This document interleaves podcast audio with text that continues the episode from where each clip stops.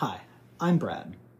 Welcome to Strange for History, the podcast where we talk about, you guessed it, strange history. This is an older episode, recorded and produced before the podcast started to get attention, before editing was done to episodes, before I had a good feeling for how an episode of Strange for History needed to sound, and before our rebranding to Strange for History. These old episodes are not for the faint of heart. There's a lot of stuff here that I'm really not proud of, like audio glitches, bad dialogue, poor editing, and segments that needed to be dropped, like the interviews, or like the rapid fire history facts. While you're welcome to start and listen from here, I would recommend that you fast forward to episode 12, Spanish Civil War, instead.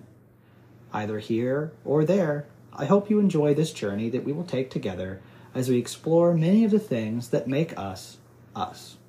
Thank you for taking the time to listen to this little podcast, and even if you do not continue past here, I do so very much appreciate you and your time.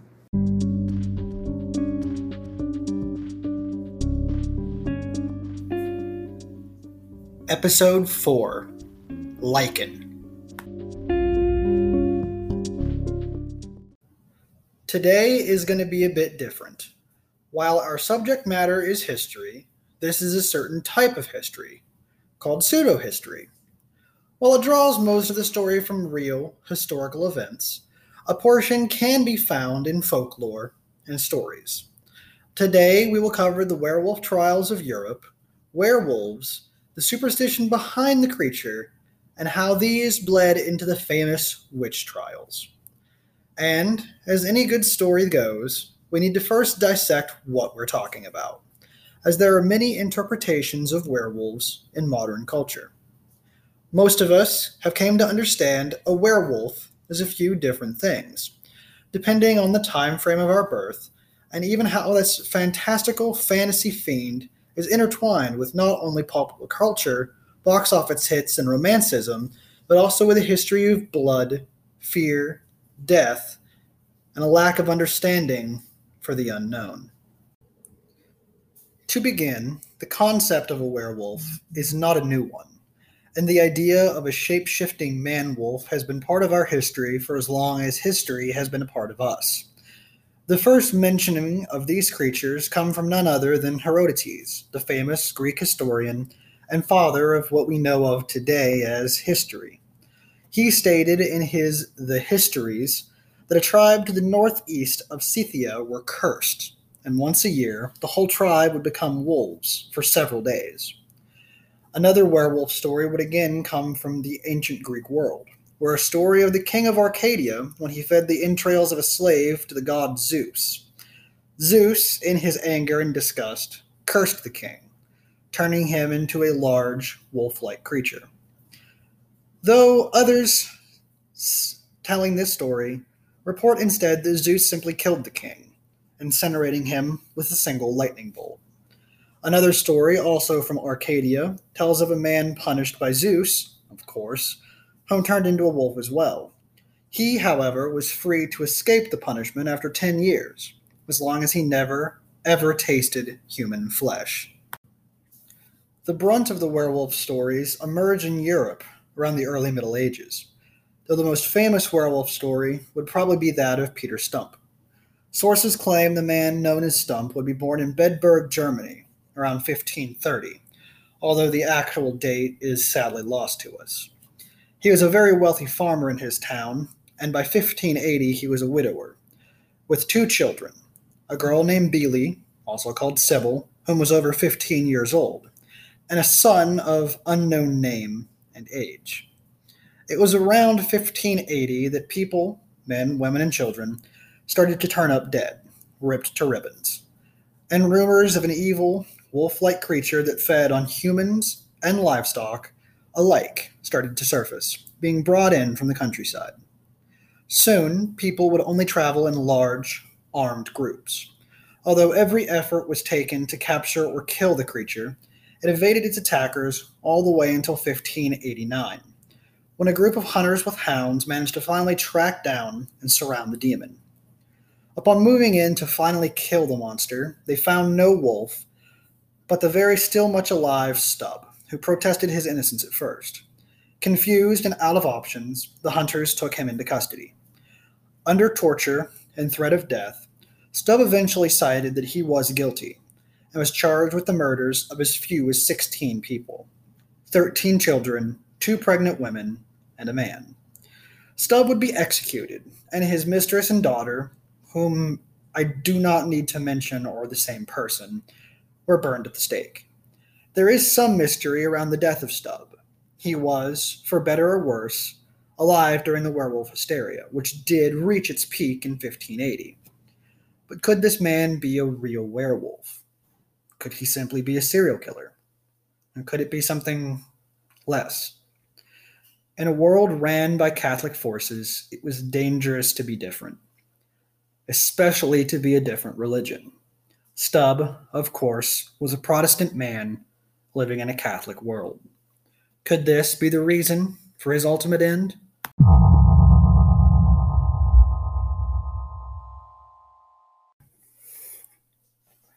Or could his werewolf curse just be something misunderstood? The world of mental health has evolved worlds in just the 26 years that I've been alive. And symptoms of lycanthropy, the werewolf curse, match up rather well today to a mental disorder called schizophrenia. Another story of werewolves in history is that of Jacques Rillet, whom used a magical salve to transform into a wolf to devour children. He too would be sentenced to death, but a conviction of feeble mindedness would spare him his life, and he'd be placed in the care of a mental hospital in France, where he would stay for just two years before being released on the grounds of religious rehabilitation. Schizophrenia, rabies, pacts with the devil, paganism, Down syndrome, hysteria, and even the wrath of God have all said to be the original creators of the werewolf mythos. And even though the werewolf trials are long gone, the creature continues to exist in modern culture. Popular movies and games have romanticized the critters, and books dating back hundreds of years start to show the wolfmen in a different light. Some bloodthirsty savages, others attractive people just looking for love. In fact, werewolves and lycanthropy have a strange correlation with lunar cycles something that was studied in depth from August 2008 to July 2009 at the Calvary Mater Hospital in Australia. According to the study, the full moon and lunar cycles bring out the beast in humans, increasing their aggressive tendencies and making them more violent. The study also revealed that 23% of all violent attacks against other patients or staff occurred during a full moon. Doctors and police officers alike will also confirm that full moons typically bring out the strangest and worst types of people. Could werewolves be a supernatural apex predator? Or someone suffering from full moon madness?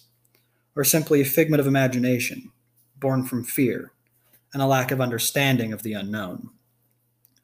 The fear of werewolves, however, has never quite gone away. As late as 1990, werewolf sightings were still pouring into local law enforcement and newspapers alike. The most famous example of these recent sightings would be that of the Beast of Bray Road in Elkhorn, Wisconsin, United States. The massive creature, almost eight foot tall by accounts and weighing an estimated 700 pounds, was first sighted in the early 1930s. Witnesses today report being attacked by the creature, stuck in their vehicles, or even striking it with their cars and trucks. Everything from werewolves, an extra large wolf, to a bear with mange has been called into question, regarding the creature whose description simply doesn't change. Most recently, a strange creature chasing and killing livestock in Denton, Montana was shot and killed in May of 2018. The creature boasted an extra large head, odd, long, shabby brown fur with legs too large to be that of any known canine creature in the area immediately the call and response for werewolf rang out. And with the strange creature even getting a post death DNA test by Fish and Wildlife Services, which would, of course, come back inconclusive. Could this be a mystery creature that we've not encountered? Or a mysterious creature we hope to never encounter in the murky blackness of the night? Werewolf trials, at their core, were tied closely to the witch trials of old. Scores upon scores of people would be routinely targeted as different or strange, which oftentimes would be a death sentence. Often the trials would be held in conjunction with one another, and it's hard to tell them apart at some points in history. Like always, the fear of what we can't understand drives us mad. All right, so for this week's Q&A, I have my good friend, my shooting partner, my Call of Duty buddy, Darren. How you doing, Darren? What's going on? I'm doing all right, Bradley. Yourself? Oh, I'm alive, my friend. I am alive. So tell me, I already gave you a little heads up as to what we'd be discussing today, and I feel it'd be kind of uh, dumb just to start out without mentioning it. So tell me, what do you know about werewolves and how they tie into modern history and culture?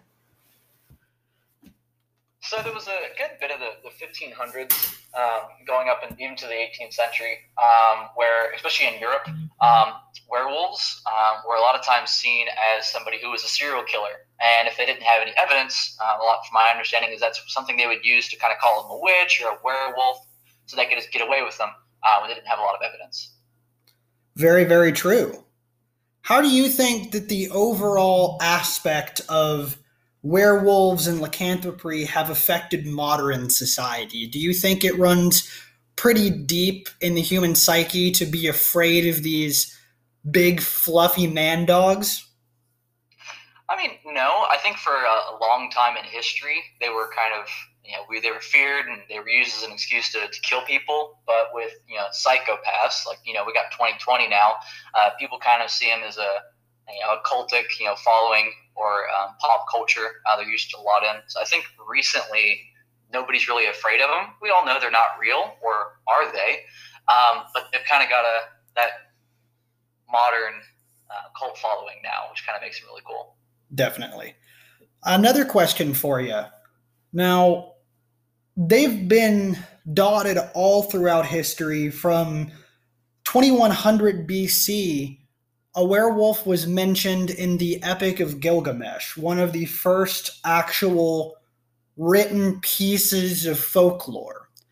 Werewolves have been ingrained in pop culture for a number of years. But did you know they actually have a pretty interesting place in modern mental health care and medicine too? How's that? Uh, werewolfism or lycanthropy is believed to be directly affected by. How's that? Yeah, it believes to be uh, directly affected by lunar cycles. And there's a huge correlation with the amount of people who are dangerous or aggressive and display psychopathic tendencies during a full moon, which directly correlates to that full moon mythos that everyone attributes the werewolves to. Hmm, I didn't know that. And did you know we have our own werewolf here in the US? Who's that? The Beast of Bray Road. I already covered him a little bit in the episode, but if you would go online and do your own research, he's been sighted religiously since the 1930s. His descriptions never ever changed, and everyone from politicians to teachers, doctors, lawyers, police officers, and even high ranked military personnel have seen the thing at one point in time or another. I'll have to look into that. That's actually quite interesting. I didn't know we had a local one. Eh, it's not really local. I mean, he's in Elkhorn, Wisconsin. I've been to Wisconsin a few times. I wouldn't be surprised. There's quite a few hairy motherfuckers up there. that is true. That is true. Sorry to any uh, Wisconsinites out there that we just called hairy. the worst relationship with Wisconsin. I went to my aunt's wedding up there, uh, which is about a ten hour drive from West Virginia, and on the drive back, it was a Sunday afternoon. And I had just you know checked out of the hotel and everything, got up on the uh, on ramp to get on the interstate to make the ten hour drive back to West Virginia. Lo and behold, a turkey decides to fly through my windshield and die in my passenger seat on a Sunday evening in the middle of nowhere. Still dark in the morning. So I was afraid I was going to get attacked by a werewolf in Wisconsin. so I got stranded until Monday to get my windshield fixed. I don't like Wisconsin. yeah, I've never had anything quite like that happen, but I had a squirrel jump in my passenger window once. Oh, breakfast. That's nice. Oh no, he was he was not happy. He very quickly yeeted himself on out. uh. All right. Do you have any questions for me, my friend? No, I, I think that's it. Uh, I had done I knew quite a bit about Peter Stump and uh, how he was kind of a, um, a serial killer back um, back in the 1500s. Um, um, and I'd be really, I'm really interested to see what you're, you covered that on that earlier. Yeah, I touched on him a little bit. I gave some basic information about him. Um, really, there's not a whole lot about Peter Stubb as a werewolf. Mostly, what we have from him is the fact that the majority of his hometown thought that he was an absolute monster, which is something else that directly correlates to the whole werewolf mythos. Anyone who committed these weird, dangerous, aggressive acts are almost immediately pegged as you know, this large, evil, intimidating creature, even with absolutely no evidence of it, just like the witch trials here in Salem. Yeah, and I think one of the only major things that we have uh, leading back to him was uh, the list of crimes uh, that he committed was one of like the only surviving documents, and I think it's actually in a museum somewhere. I forget where. Uh, I believe it's somewhere in Germany, and I think they have a copy of it at the London Museum, from what yes, I remember reading. Yeah, he was born in Germany um, and that, that was the London Museum. You're correct on that. All right. Do you have anything else left to say? No, that's it. Look forward to hearing the rest of the episode. All righty. Well, thank you very much, my friend. You've been an awesome guest, and I will definitely have you back on at some point. All righty. Sounds like a plan. All righty. Later, Darren. Later. All right, guys. That was my friend Darren. Uh, if you're interested in getting your own PC build or anything like that, you can definitely, definitely check out his little business. I'll include a link to it in the show notes. Oh, hold on, he's calling me back. Hey, what's up? Hey, you might want to check uh, that recording real quick because for a good like 20 seconds there, I completely lost all audio for you. That's why I was like, no, what was, I haven't. I said that twice, back to back, Oh, okay, yeah. Uh, I still have it on my end. I was asking questions and rambling. You're good. Okay, good. Yeah, because I know I had asked like twice in a row. Like, are you like without just straight up saying, "Are you still there, buddy?" oh no, I get you. I get you. Okay. Um, when are you coming down, man? Uh, I don't know. Uh, we'll talk about it when I'm done recording. I still have the thing up. Okay, cool. I'll catch you later. Yep, later, man. Bye. Bye. Sorry about that, guys. But like I was saying, if you're interested in helping Darren out, he does own a little business down in Cross Lanes, West Virginia, doing PC builds and repair. Uh, if you've enjoyed listening to the podcast, you know, make sure that you review it. Tell your friends, write a review. Best place to do that's actually uh, Apple Podcasts. I also have a Twitter page. I'll include the link to that in the show notes as well. And make sure to join me either, well, next week is Christmas, so next week's episode might be a little bit late. But next week, we're going to cover witch trials. A lot of that's going to be set in Europe, but I'm also going to touch on the Salem witch trials that occurred here in the US. So I will see you guys then, and thank you so much for hanging out with me.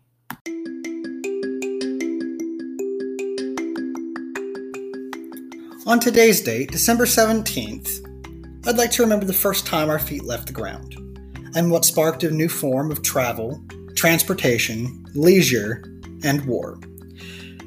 Although the famous flight of the Wright Flyer was short, measuring hardly over 100 feet, it would make history as the first time a real, powered airplane would break the bonds of the Earth and take to the skies. At a speed of almost 25 miles an hour, the plane soared on its final flight, during which the famous photo we all know would be taken. Humans would conquer the skies within the next few decades, leading to groundbreaking evolutions in our daily lives. Thank you so much for tuning in to this week's episode of Strange for History. I hope you enjoyed learning about today's subject, and it was a lot of fun having you with Brad, not me. You'll have me if you start on episode 12. You can find this podcast on many different places, such as Facebook and Twitter. That's at Strange, the number four history, and on all major streaming sites as well, such as Google, Amazon, Spotify, Apple, um, even Goodpods, those indie ones, or really wherever your ears are listening. We at Strange for History appreciate your companionship and hope you continue to enjoy learning about those strange, weird things that make us us.